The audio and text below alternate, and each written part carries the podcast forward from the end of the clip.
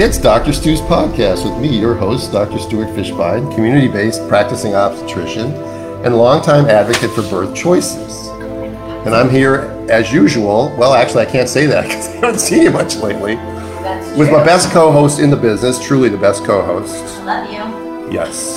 Um, the mysterious one, my friend uh, and uh, midwife extraordinaire, Bliss Young. Thanks, Bliss, who's getting coffee. No, I'm showing you something really funny. Keep going. Keep going. Okay. Uh, we're happy to be back for you with uh, Fireside Chat number eight from Bliss's Kitchen, which is actually the non fireside chat. And uh, Anastasia's good. Oh, thank you, Anastasia. So now I know that actually I'm actually people are connecting. Uh, you can find us at drstuspodcast.com because after this, we're done recording today, then it will go on to that website and will be there for all posterity. And then we put it on our podcast. We get it. We get the audio transformed to podcast because some people aren't on Facebook. Yeah, that's Dr. Pod. That's, that's what I just said. Oh no, I'm focused on something else. I'm here. I'm here. Well, speaking about focused on something else, you know, I was talking to the, my GE rep, General Electric rep, on the phone. He called me when I just got in my car at my house, and I got on the 405. I mean, the 101 to go to the 405 to get off at your exit. And I took the 101. I ended up get, I ended up at Reseda Boulevard. Where do you think you were going to work? I thought it was going to work. Yeah. Autopilot. I was on autopilot. I realized, oh my god, I'm five miles past the exit. Turn around, and come back. So, multitasking is never good, but it's not really good. The older you get. That's true. Yeah. Okay. So look, you see what my cup is? Looks like prunes. Oh my god, it's vaginas. Yeah. Thanks a lot for that. Um, uh, that makes me feel really happy. Someone gave me this vagina cup. Thank you, Scout. Just one, my assistant and very good friend. And, And I have a boring pickle jar. It's a mason jar. It's very hip to have mason My, jars. my dad used to make pickles. My mom and dad made pickles in these things. I'd love to have some pickles. All right. Okay, so um, I'm back from Utah. Yeah. Feels like I never left now. I've been back so long already. Got it. I have a great time in Utah, though. I really, I, I really have to talk about that for a little bit. Please okay. do. It's so beautiful. So first of all, it was a great break for me. Um, as you know, Bliss and I were supposed to be in Ecuador. Um, I know. yeah.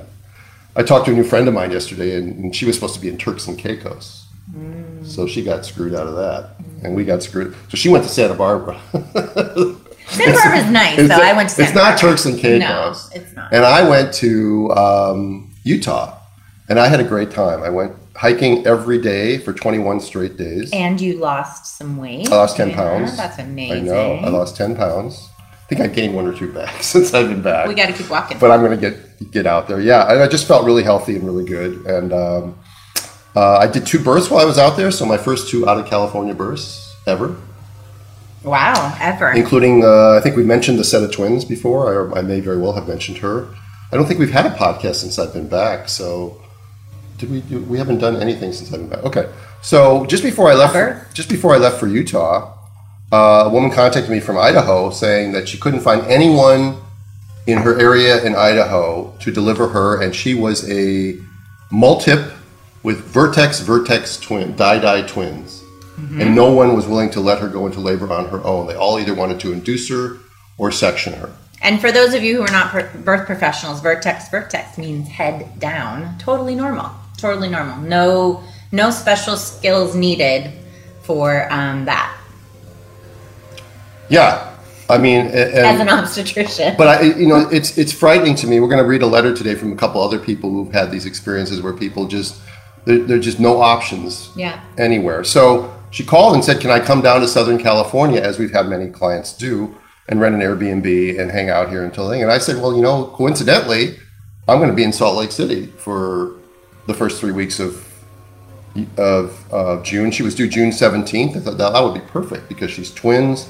You know, she'll probably go around 39 weeks, which is my average, and it would be perfect. So, and she said, "Well, that's great for us because it's only three and a half hour drive."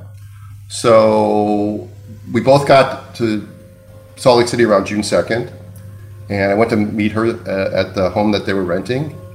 And then every day I would get up, and oh, the first day I was there, I ended up helping with uh, a midwife. Do I did, ended up doing a vacuum on a midwife client, which was serendipitous that I just happened to be there, and I happened to have that stuff in my car.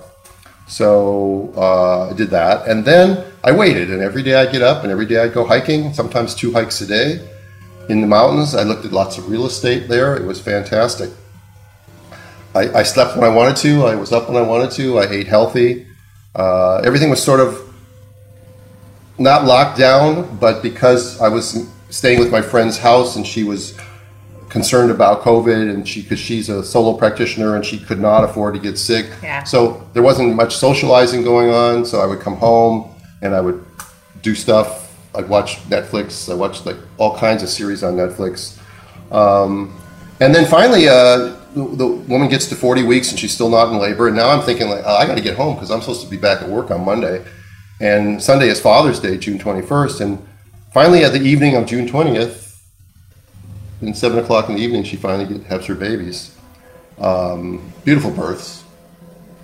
Um, the second one we had to expedite because baby's heart rate went down, which is not uncommon. You've been to some twin births with me. We sometimes have to meddle with twin too.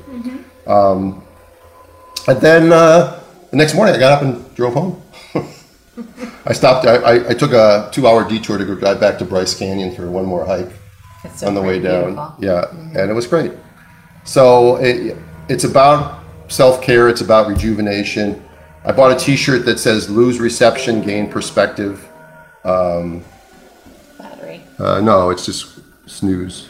Get rid of that. Um, and yeah, and now I'm back again, and I'm feeling. You know, I've got a lot of people do.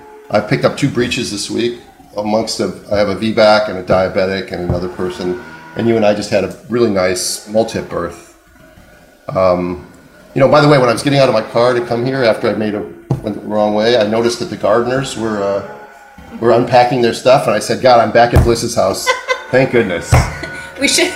We've been trying to pick another time, anyways, because uh, having Fridays off was something I was interested in. But now we're probably going to be back in lockdown again. So what does it really matter? Because everything is closed. Um, but yeah, the gardeners coming during our thing is funny. Yeah, and by the way, I'm, I'm, I'm putting out a reward $50 for anyone who can find my reading glasses. I keep I keep losing them, and I have no idea where they where they go. So I keep being told that I need to wear one of those things to keep them. We're gonna. My mom wore one of those things. I know that's the whole point. Is I don't did. feel ready for that. But She was a teacher. and I, she was a teacher. you and I need those things to keep our classes closed. Yeah, I have no idea. I mean, there are only three or four places where they, I could possibly open my glasses to read stuff, and I've looked at all of them, and they're gone. And this is this is this is kind of like that. You know, you get out of the dryer and one of your socks is missing. It's the Mm. same sort of thing. I always blame it on my kids. I don't know where it goes. I don't know where they go, but you know, I have prescription reading glasses, and it's expensive, and I'm gonna have Mm-hmm. To call and order a new pair. Darn it. I'm probably gonna. I should probably. My kid says I should order four pair Probably. and just not. leave one in each place I'm frequent. So- Yes. Smart. Smart recommendation. So there's today's recommendation from Dr. Stu's podcast. So would you tell me what you've been up to? Because you know we've only seen each other a few times since I've been back. Oh, I don't know. I mean, same old thing. I mean, what is there really to do these days? I was really excited when the um, when the beaches were open again, and you could actually like sit on the beach and not feel like you had to be like running from the the law when you went to enjoy the ocean. Um, maybe some of you know a very good friend of mine was going through chemotherapy, lives by herself, um, and so we haven't been able to see each other because she is immunocompromised and I am an essential worker. So obviously, I'm not completely isolated, but we um, she's completed that, and so now we're able to kind of hang out. So we've been doing a little bit of hanging out um, uh, in the outside world, and that has been nice. Had an interesting stop. Do that later. He's doing emojis. You're distracting.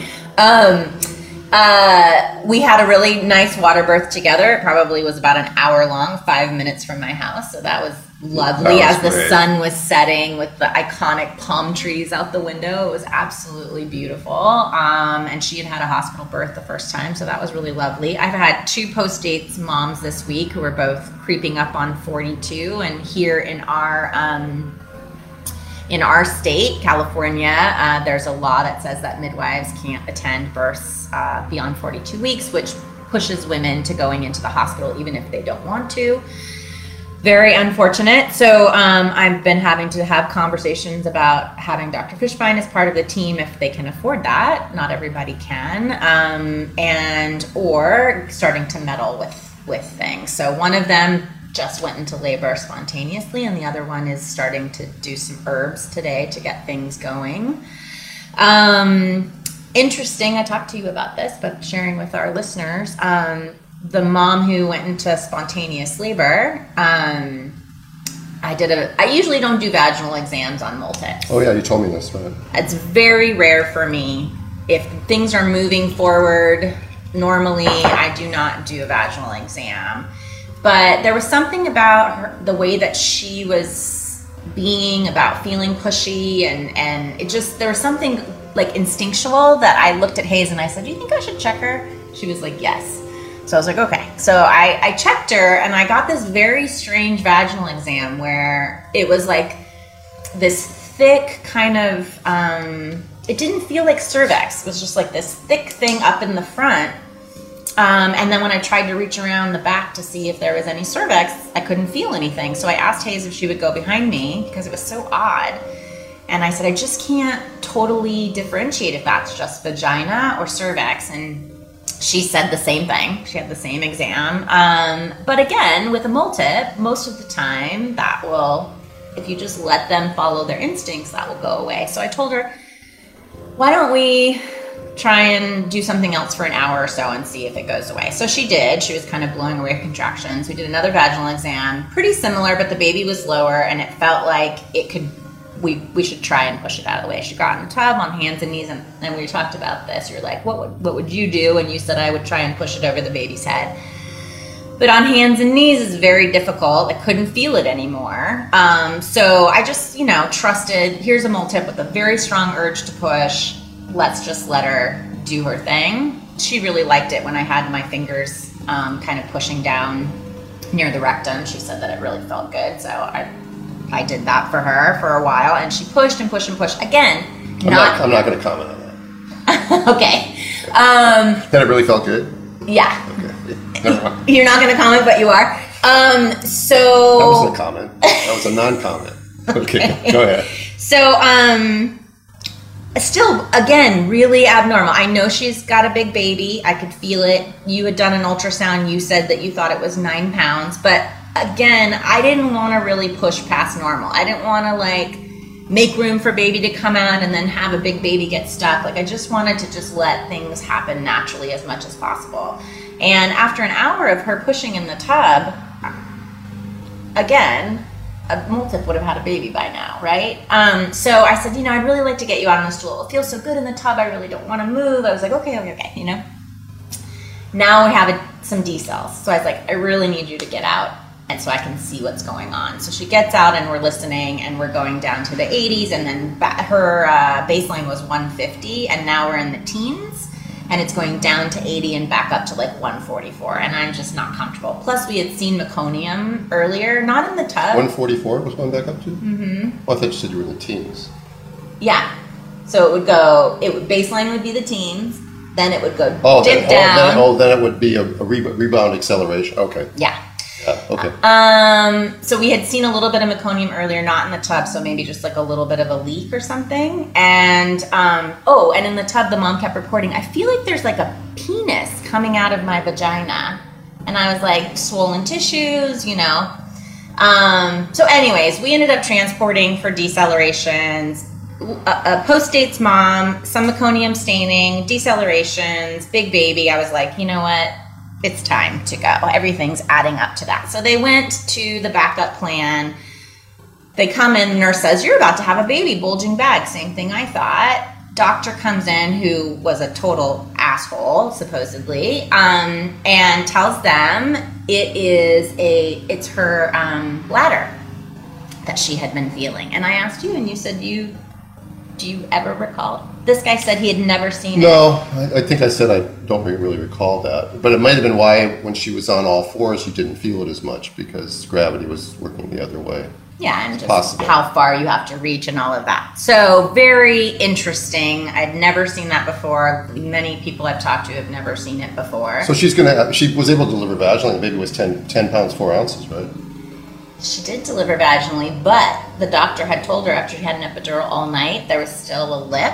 Um, they were All right. trying to let the swelling go down, and he was about to go off shift, and he he told her that there was no way she was going to have this baby vaginally. She needed to agree to a C-section. It wasn't going to happen. She called me defeated and said, "I think I might just do the C-section." And I said, "No one has a crystal ball. No one knows." Let your epidural get a little bit less have them help rotate you put the peanut ball in you know? I said of course if you want to have a c-section if you're done that's one thing but if you want to try and do this vaginally you have every right to give it more time. And she did and an hour later with a new doctor she delivered a 10 pound 4 ounce baby with a first degree tear. Which is good. it's great. Right. but so i'm mad at that doctor. Yeah, well, you should be, but she's also she's also hopefully going to do some pelvic floor therapy and hopefully won't have a problem, but likely down the road is going to have cystocele and need something done with that. because of the lax that it was Just something, yeah. like it's, it's. I think it's partly it's mainly a genetic thing. It's not because she had a ten pound baby. no Um, I think it's because it's genetic. People have different tissues, different elasticity to their tissues. anyways so that was an interesting one i wanted By you the way, you brought up one about point that stuck in my head when you said it. You Yeah. said something about um, doing a vaginal check.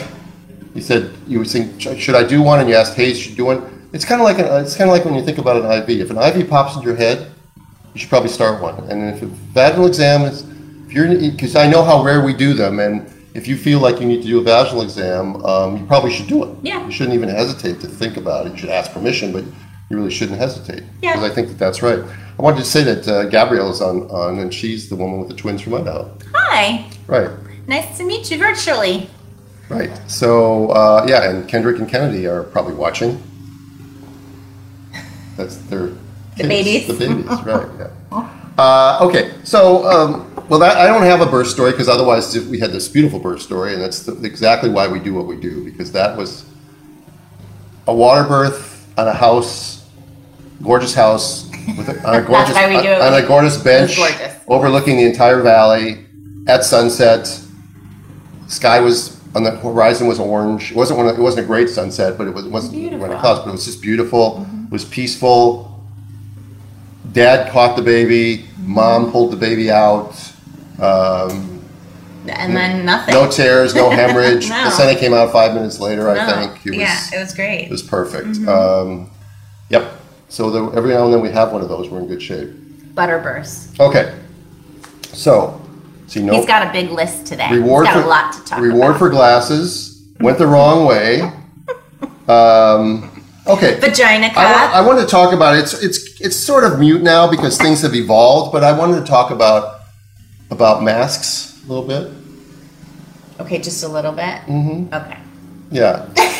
Um, so while I was in Utah, the office I work in, the person that runs the office put a policy in place that says everyone needs to wear masks. The mask, the office here in California. My my my office. Yeah. Right. And I was not wearing masks then, and I'm still mask skeptical. Um, that they do a whole lot of good, and if you want to wear one, that's fine. But why do we both need to wear one? I'm also skeptical of where the six feet came from. I think that that's quite like 42 weeks or age 35. It's an arbitrary number. I mean, did they do science and they saw that the droplet stopped at six feet, not five and a half, not six feet four inches? It's exactly six feet. Mm-hmm. Anytime something's exactly on a number, I know it's bullshit. It's just the way it is. So, anyway, so the so the mask thing came into play, and one of the reasons she gave, and I'm not picking on her, but one of the reasons she gave is because she said she was following CDC guidelines. Mm-hmm. Okay. So the first thing that came to me, I'm sitting in Utah at this point when I'm hearing about this, and the first thing that came to me is, whoa, when was the last time I heard a, mi- a midwife say they're going to follow CDC guidelines?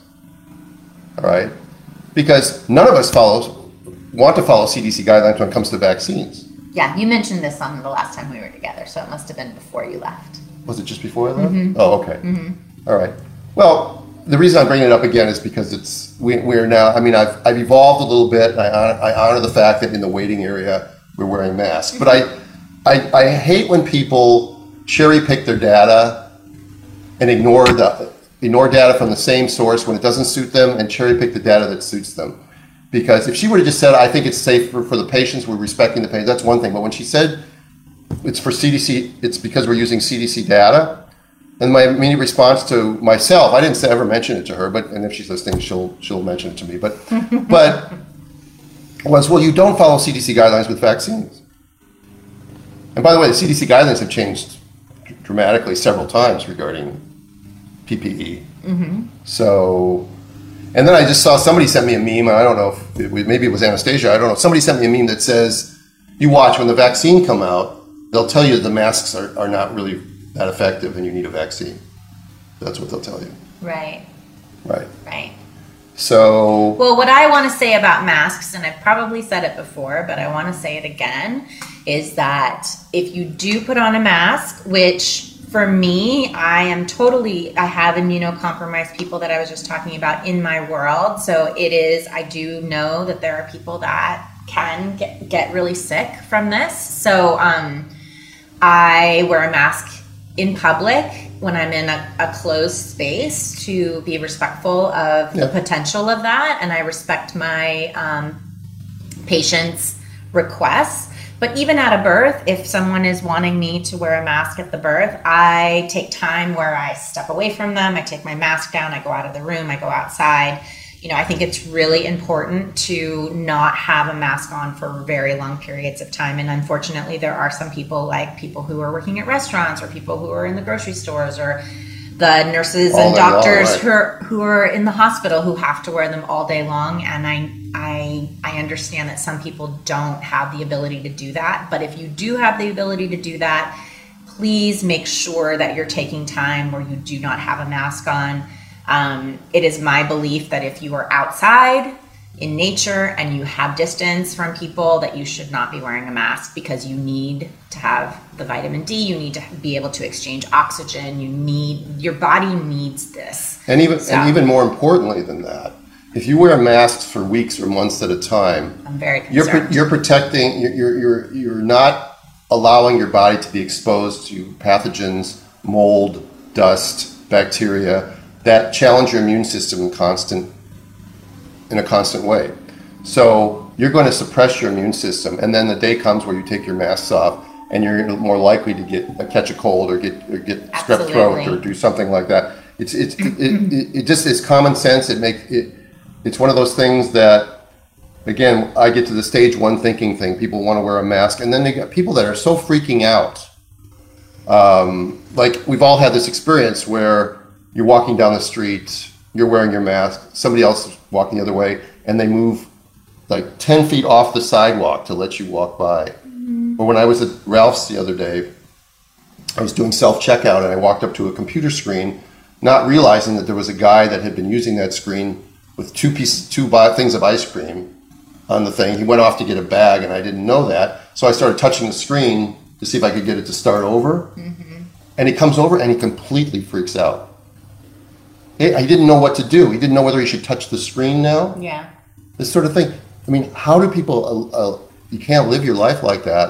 You're bathing yourself and everyone around you in anxiety hormones. That's not healthy either. right So, okay, that's the, that's our COVID update. and um and have people in your life that are in your pod that you can hug it's really really important to keep touching and have people in your life that you can exchange oxytocin and love with it's um, don't underestimate the power of those things so done with my rant That's not even a rant. That was a, that was a love. That was. I'm feeling good. My oxytocin is rushing. good Okay.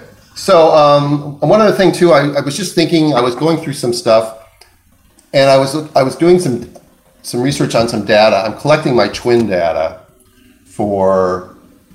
I'm going to work on a paper with Rixa. I think I've announced this before. I'm going to try to get it published on home twin birthing because there is no paper in the world that's on home twin birthing. People say home twin birthing is dangerous. That is level C evidence, consensus opinion. They think all things at home are dangerous, so they're not going to say otherwise. But there is no science to it. Now, my, my numbers won't, I'm up to almost 80 twin That's births. amazing. Right. My numbers won't reach statistical significance, but it will be evidence, at least in the world literature, that will support that. And one of the things I was looking at was meconium. And I haven't had to transfer any twins from meconium, but I was looking at other things. And I realized that I, there, were- there's one breech baby that I one time transferred for really, really thick meconium. And this woman would have delivered vaginally, and I transferred her, and of course she got a section because she was a breech going to a hospital. And then I thought of, I've been thinking about it, and I've been thinking about this for a while. I even had it in my notes for the, our show notes of why do we really, why is there, why do we transfer for really thick meconium? Why can't we resuscitate if the baby's heart rate's fine? Because thick meconium isn't synonymous with meconium aspiration syndrome. Meconium itself isn't, isn't synonymous with meconium aspiration syndrome. Meconium aspiration syndrome is related to a hypoxic event that occurs in utero, and usually people don't know why. All right? So it's kind of like all mammals are, all elephants are mammals, but not all mammals are elephants. All babies with meconium aspiration syndrome have meconium, but almost, it's pretty rare when babies pass meconium that they actually have meconium aspiration syndrome. So, But it is a potential risk. right. But in part of the midwife guidelines, which I sort of follow, sort of, um, we tr- if we have like pea soup or thick, you know, chili chili con carne, uh, meconium. I'm not talking about the pasty stuff that breeches get. No. But I'm talking about Thick. thick, Yeah. watery, Yeah. Mm-hmm. like less watery meconium. Why do we transfer for that? because of the viscosity. Because when the when the fluid has to be exchanged through the lungs, Mhm. if it's that thick, then it's not going to easily pass through the lungs when they have to take that first breath. And so as a precaution, Right. we have intubation and and and all of that stuff. We have DeLees, but you know that we can't get deep in there. And it's not it's not No, I get that, but I, but I get that, but I'm just it's what it's not indicated to suction anymore for meconium, but they still do it in the hospital. right. So, but what what I'm saying is, is we have babies with mild meconium or whatever meconium, and we, and those babies do fine. Yeah. So what you I- asked about thick. I know. What Mm-hmm. I'd like to know is, I don't know if there's any data on it, but I'm going to put it out there for people. If there's Mm-hmm. any data on how babies do with thick meconium. I don't necessarily know. Yeah, I don't think that they're going to have the degrees that, differentiate, but it would be interesting to see if anybody's done a study on it. But Because I am sure that there are midwives, especially some of the older midwives in the country, who've been doing births. Like my friend Cynthia in, in uh, Wisconsin, and other people who've done thousands of births, who must have encountered. Who, she's got a two percent transport rate, and it, and it ain't from meconium. Mm-hmm. Right, so there must be some babies that have thick meconium, Sure. and, and they do fine. sure, Right. yeah, yeah. I think it's just that potential, just like deep decelerations, right? Like give them, them give them oxygen, put them in a different position. Maybe the baby will do fine, but maybe the baby won't do fine.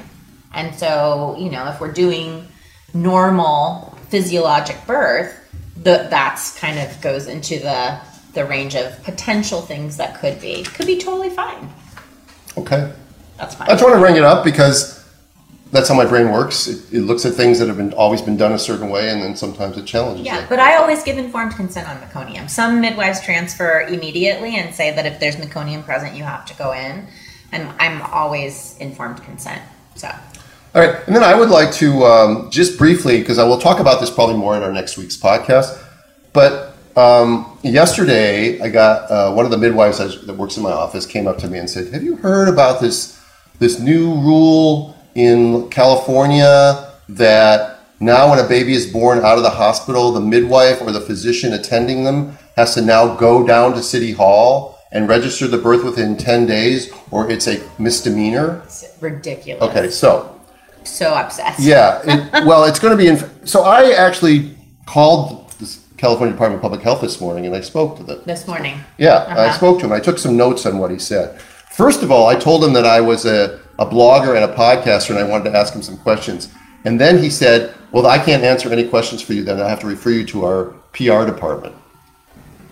So then I said, "Okay, well then I'm calling you as a physician who does this, and I'm off the record. I want you to." And then he was very nice, and he spoke very openly with me about it. And some of the things he said, and again, I just want to put this out there because I understand where it's coming from, but nobody understands why. First, the thing I said, well, why now?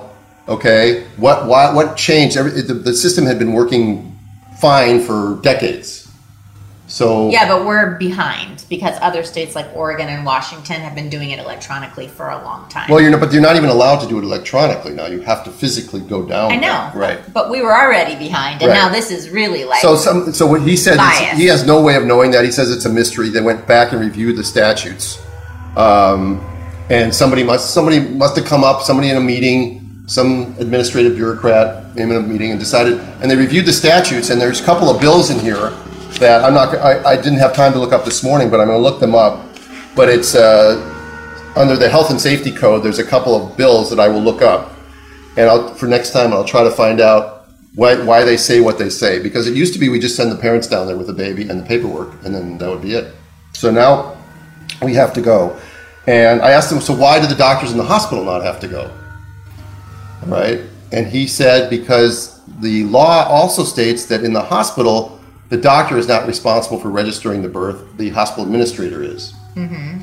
So the hospital administrator can, has to go or designate someone to deal with it. So they have a whole department in a hospital that deals with it, and the law allows that. So, and they go down there. No, they don't. no, they No, they don't go no, down there. they don't have to because, but it's yeah, it's set up differently for them. I know. Yeah. I know. But I'm saying that, that the doctors at the hospital are, are, are not responsible for registering a birth, whereas we practitioners at home are. Yeah. I can understand that sort of because we're the only people that are witness to that, but why we have to not, why we can't do it online? It's it's not acceptable.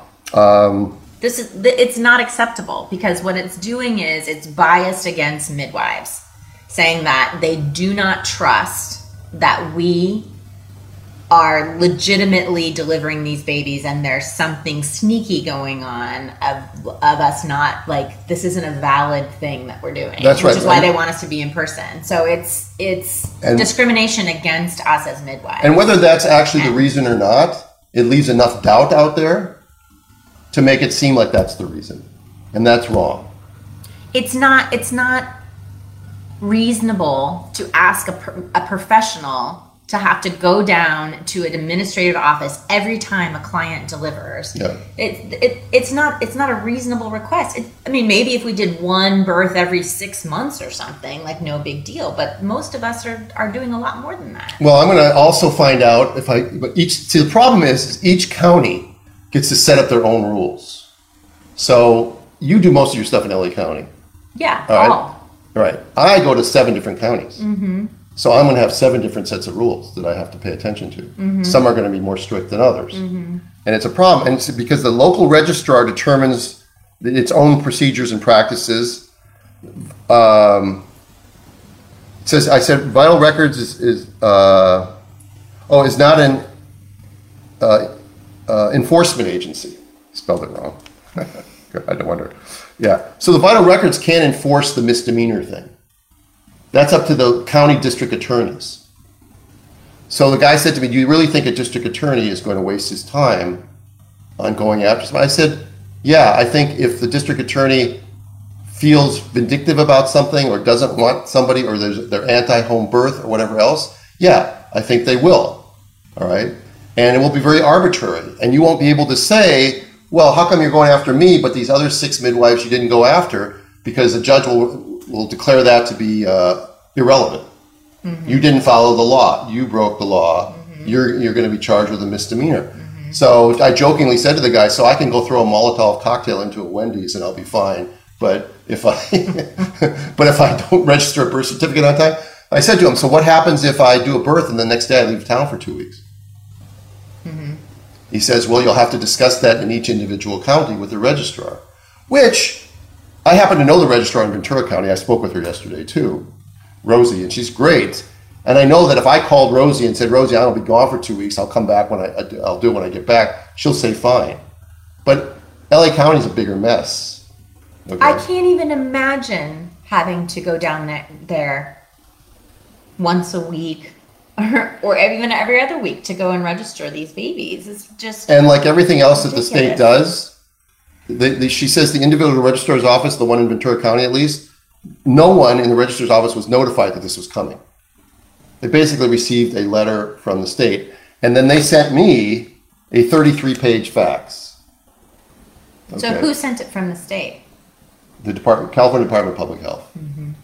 which, of course, is a non-elected, faceless, nameless bureaucracy, who they're saying now health and safety codes. I'm not sure that those are passed by the California legislature. I think those are administrative codes, and so they have the force of passing laws that, that are that are possibly can be enforced by by prosecution, and they're they're unelected bureaucrats. Stop voting for these people. not not the Department of Public Health, but you because you can't vote for them, but.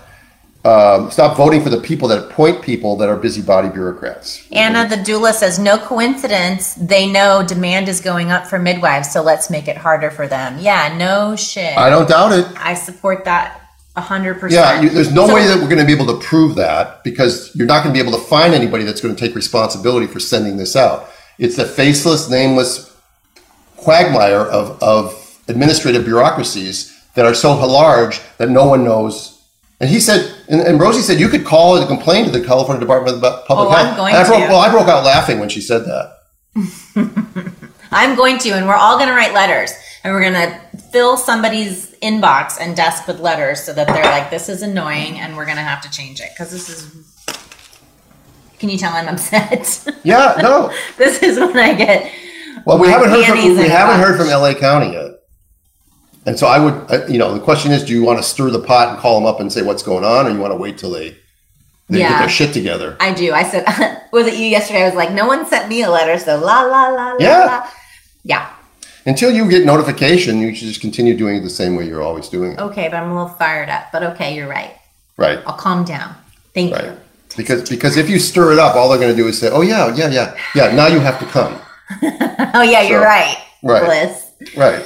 So, Okay, I'll uh, calm down. Did you want to do this next before letters or letters? let's do that last because letters are more important than that. Oh, okay. this, is by the way, this is uh, Letters are more important than his chapter from Fearless Pregnancy. Hey, I'm I'm gonna write a book. I've decided. So anybody who wants to write their birth story for this book, it's specifically about ways that you felt like you grew spiritually or um, you know you just had a transformational experience from your birth. I would love to have your submissions for a book that i'm going to write.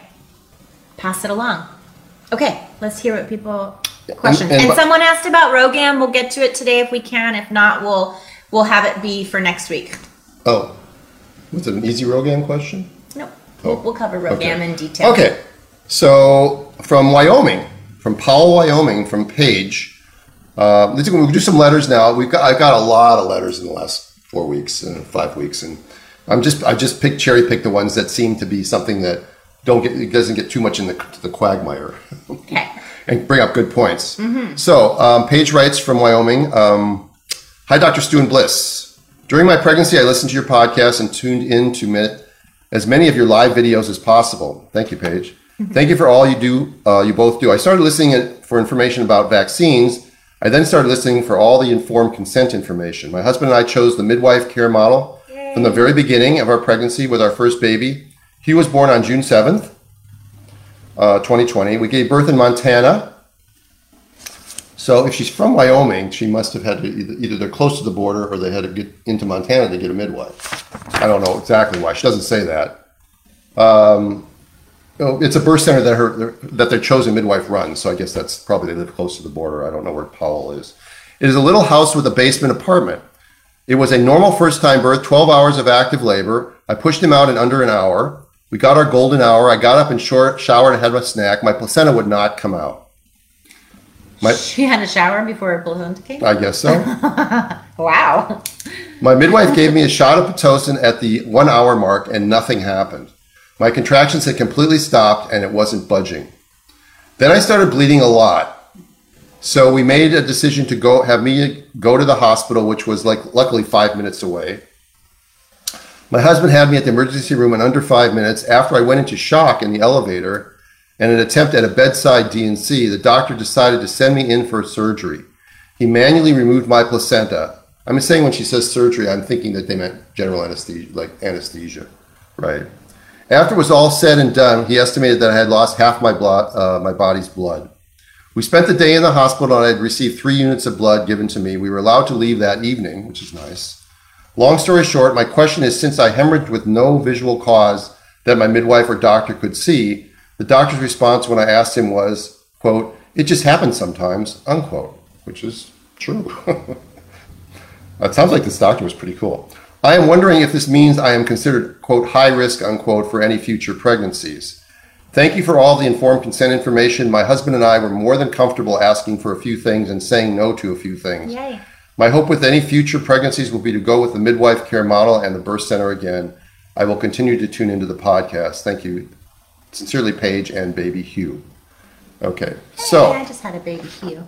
I wanted to, uh, here's what I wrote to Paige because I, I did some research for her, which I tend to do whenever I get a letter that, that, that challenges me. Mm-hmm. I said, Hi, Paige, thank you for sharing your story. Do we have your permission to discuss it anonymously on a future podcast? she gave me permission and it wasn't have, didn't have to be anonymous. I was gonna say. Right.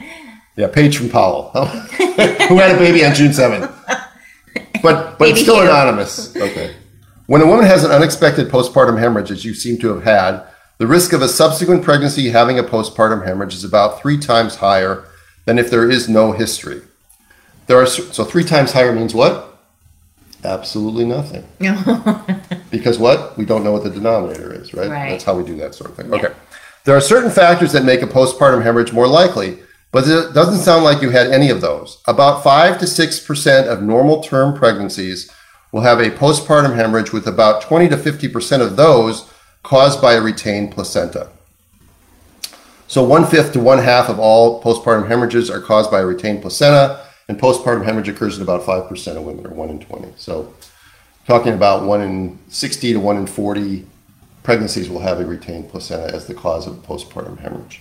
Okay? All right? So, it does seem like there is a consensus that in subsequent pregnancies you would be at a higher risk of recurrence for both retained placenta and postpartum hemorrhage.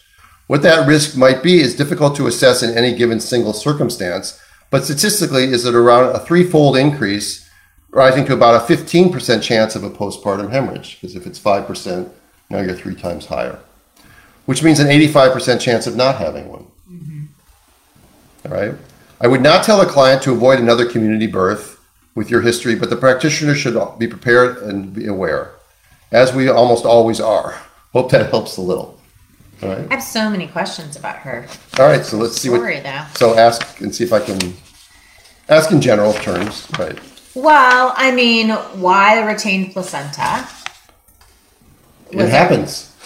Well, yeah, but there's probably there could be some history of PCOS, um, other other surgeries. she had no previous D's and C's. No. Okay. Yeah, she, I mean, according to didn't have a septum, didn't have an abnormal uterus. Both Mm-hmm. her midwife and her doctor had both probably reviewed those histories with her and told her that. And I'm wondering if when she said the placenta wouldn't budge, did the midwife just give pitocin? Did she go in and try and manually I remove it with know, a right. bleed? That I don't know. Um, that you know, I think there's um different perspectives from midwives about or teachings really about how we're supposed to manage. As far as I know, if you're having a heavy bleed, you go in and try and remove Yeah, it. but apparently she wasn't bleeding until more than an hour afterwards. And then you're saying at that point, did the midwife try to go in and get it? Mm-hmm. I don't know. Yeah. So that that and then you know the statistics that you read, I'm I'm doubtful about in terms of uh, normal physiologic birth because in a hospital they consider a retained placenta at 30 minutes and they go in and try and help it move along, which I think can actually cause more bleeding and Yeah. that may not have been a retained placenta. That I know, may have been and I don't, and I don't think all hospitals wait 30 minutes either. I think some No. doctors think a retained placenta is more than more than five minutes. Right, and I Because after the orders are written, he wants to leave. Trust me, I've been a doula in the hospital and I hear the doctor go, Yeah, this placenta's not coming. And I'm like, uh, how long has it been? You know? Oh, it's been 12 minutes. I'm like, oh, okay. I don't, you know.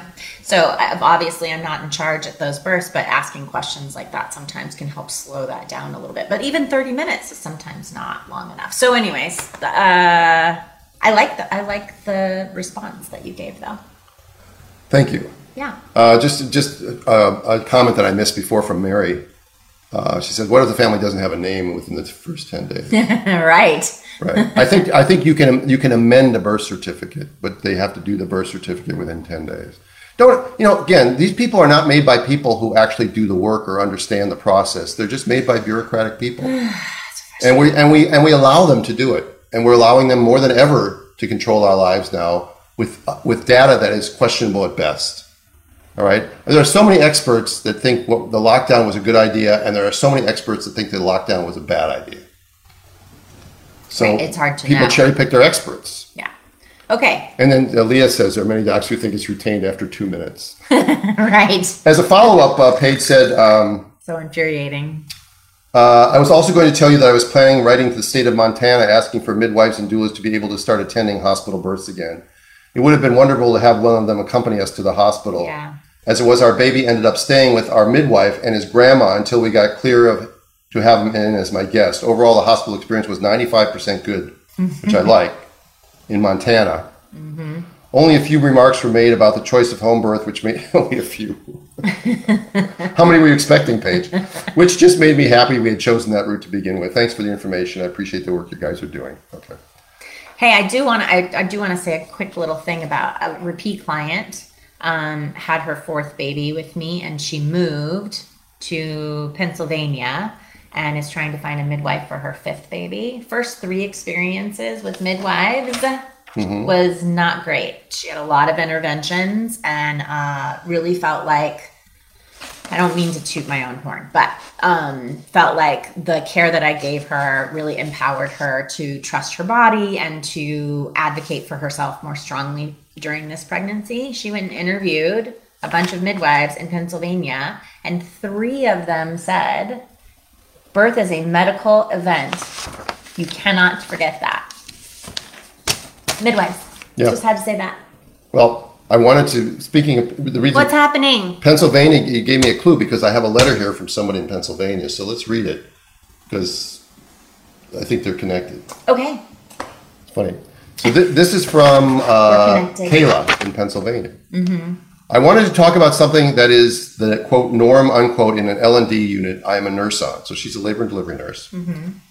I got the, the fan is blowing on my paper here. Almost all of our twin moms are induced around 36 weeks. If baby A is breached, they automatically do C-section, and all the twin moms are basically forced to get an epidural because they are at quote high risk for cesarean. Whenever we do twin vaginal deliveries, we go to the OR and push and deliver. It is so uncomfortable for a mother to be pushing on that flat, small OR bed with bright lights and an entire team staring at her vulva. Yeah, no shit. Um, and typically they dose them up with their epidural so much just in case they have to do a cesarean, which drops their blood pressures and causes decels and poor pushing.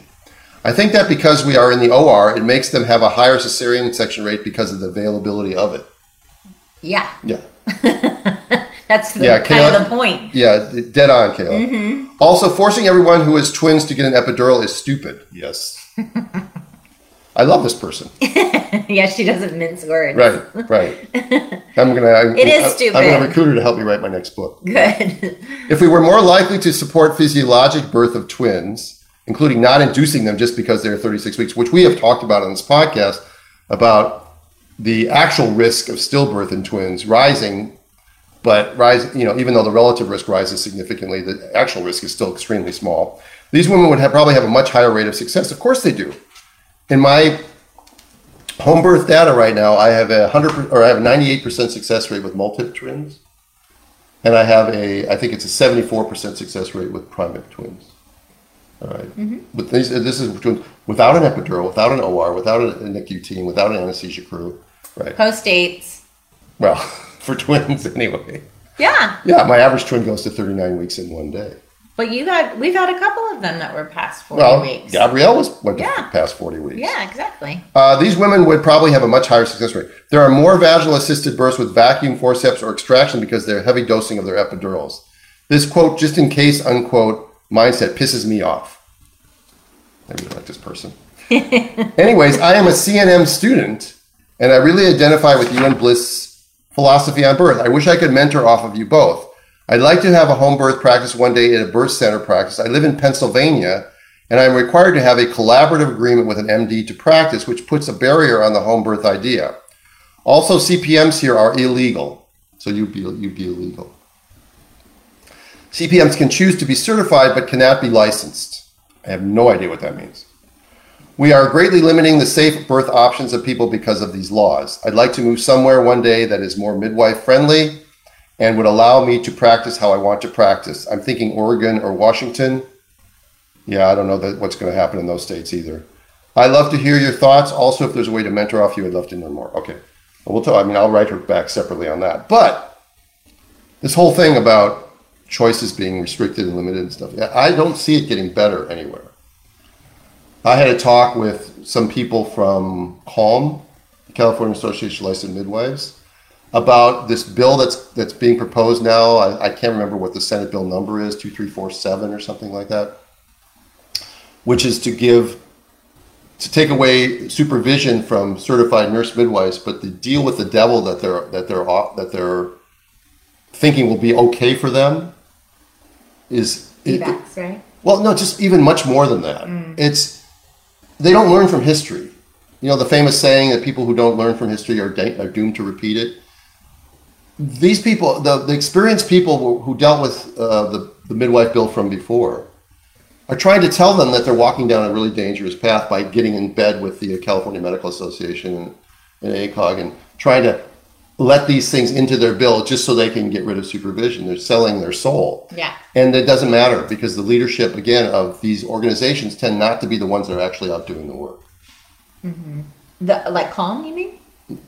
No, I think the, cer- these are the certified nurse Oh, uh-huh. Right. Calm is trying to get them to listen to them. Oh, them. uh huh. Right. Yeah. So, Do you want to read this now since you were talking about twins? oh, sure. Okay. Yeah, I guess. So, from Fearless Pregnancy, we're doing a, we're looking back in time at uh, this stuff that I wrote in 2004, which I might have updated slightly in 2010. So this was still when I was working in the hospital world. All right. Um, and this is a, a brief section on um, multiples, uh, twins and triplets. The incidence of spontaneous twinning is one in about every 80 pregnancies. Okay, that has changed dramatically now. It's less than one in 40 pregnancies because of IVF. Okay. Spontaneous triplets are exceptionally rare. Because of the increased oh, because of the increased use and success of reproductive technologies like in vitro fertilization, however, multiple gestations have become much more common. If you fall into this category, you will be considered a high risk pregnancy because there are complications that can occur with multiples. Remember, though, that most of the time the following possibilities do not occur and that a twin birth can be had without problems. But you said spontaneous. Spontaneous is different than IVF, yes? Right. Okay. Yeah, spontaneous twinning is. It doesn't really change. Okay. So that statistic is probably the same. That's, but yeah, but with the But incidence of twins. twins overall has mm-hmm. gone way up. It mm-hmm. used to be that all, the only way to get twins was spontaneous mm-hmm. before IVF. Right. All right. The most likely complication is premature labor and delivery. That is actually true. That's true in my statistics too. Of the 30 or so patients that have been transferred out of care, the majority of them have been for either preterm labor or premature rupture of membranes. Two were for trans, uh, twin twin transfusion syndrome. And I may have another client now who's developing it Really. later in pregnancy after 30 weeks, which hmm. is a little unusual. Yeah. The most likely complication is premature labor and delivery. Your doctor will generally recommend that you decrease, bless you, Thank you. your activity and avoid intercourse and orgasm in the last half of the pregnancy. You should also have more frequent healthcare visits and ultrasounds. I love what I used to write. I got stuck on orgasm. Keep going. To check for early cervical changes and discord. I know that's a terrible thing to recommend.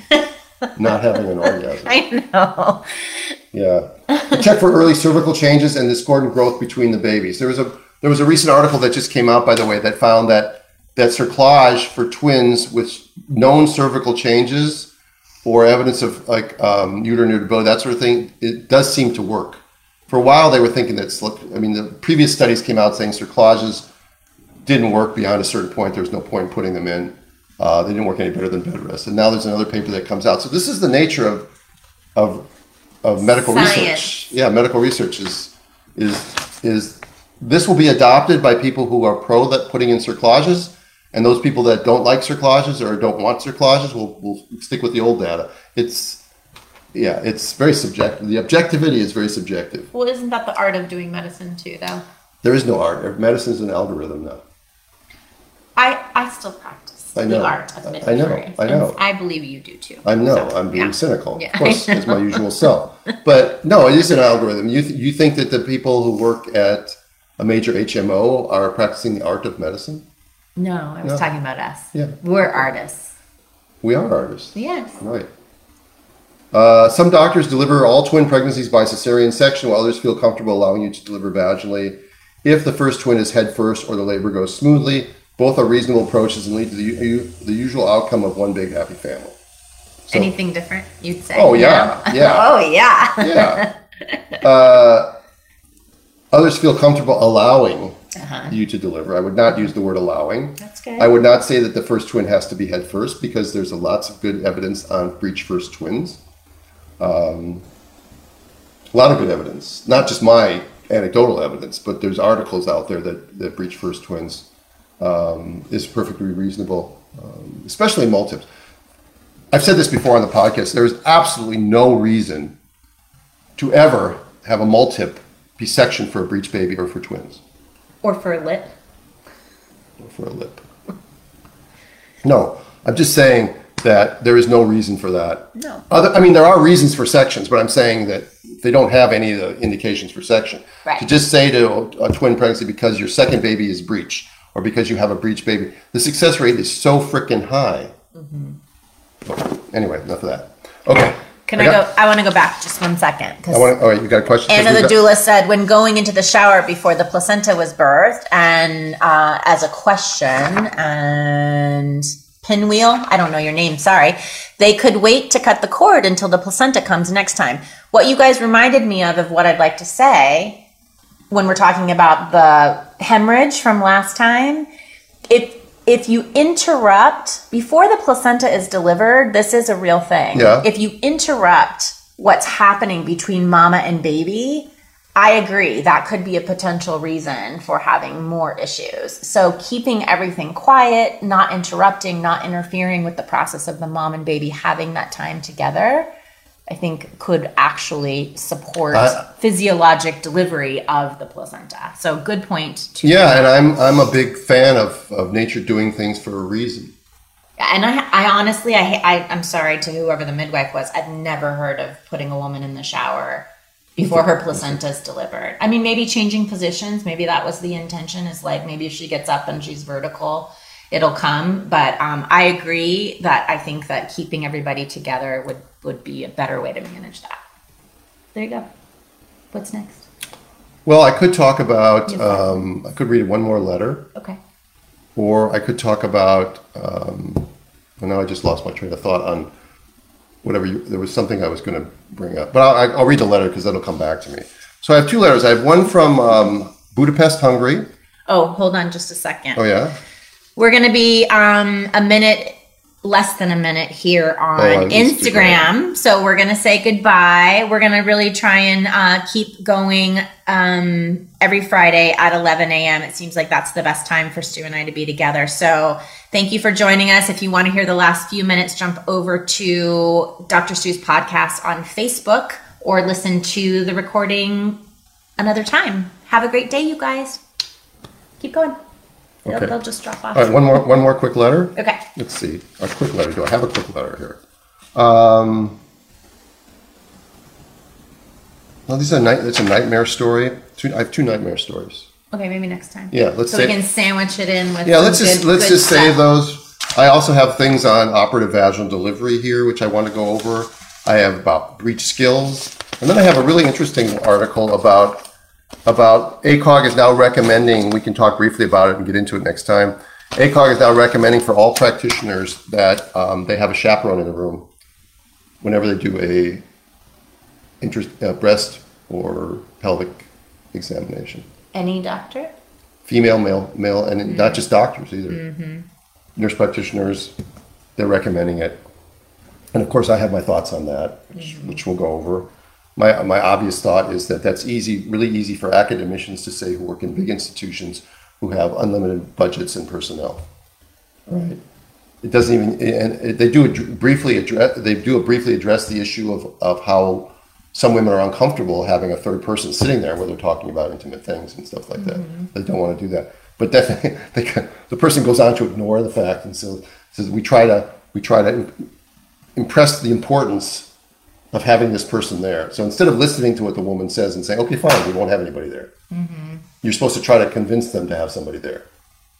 It's not the first time ACOG is telling you how, to how to how to counsel people. They did it with vaccines too. They- they- How to you know how to Oh, talk yeah, to parents. Yeah, how to talk to parents about you know how to use per- language to get parents to do what they want to do. Uh, okay. Okay. Yeah, so I sort of we're, you know we, I don't really want to start a new topic. no, we're gonna say goodbye. Yeah. Thank you for being here with us. It's been a long time and it's been fun. We could be talking for a long time. So we'll Yeah, we have a lot to talk about. we do. I know that uh, Anastasia said she didn't wasn't the one that sent me that meme, and no one has found my glasses in this whole hour that we've been talking. So We're gonna order four. yeah, I have to order some glasses. Uh, what else? What are you doing the rest of the day? Uh, my assistant's coming over. I'm getting some work done and then hanging out. Yeah. My daughter, my daughter's in town, so I'm gonna go hang out with her later today. Nice. Good. Yep. Enjoy. Okay. So anyway, so again, this has been Dr. Stu's podcast, and the music is going to just swell now. you can reach, you can find me at Birthing Instincts um, on Instagram and at Birthing Bliss Midwifery on Instagram. And uh, something just went off. I don't know what that's all about. Uh, we, we know that you have lots of things to listen to. I hope that when you are in your car or sitting in your house, and uh, we- we're really grateful that you pay attention to us. We're really looking forward to sort of getting back. I am getting back in the studio. I just sort of like sitting there on the couch with John and the music playing. We miss you, John. Right. so that's that's going to come up uh, soon. As soon as things start to open up, we will do it. Um,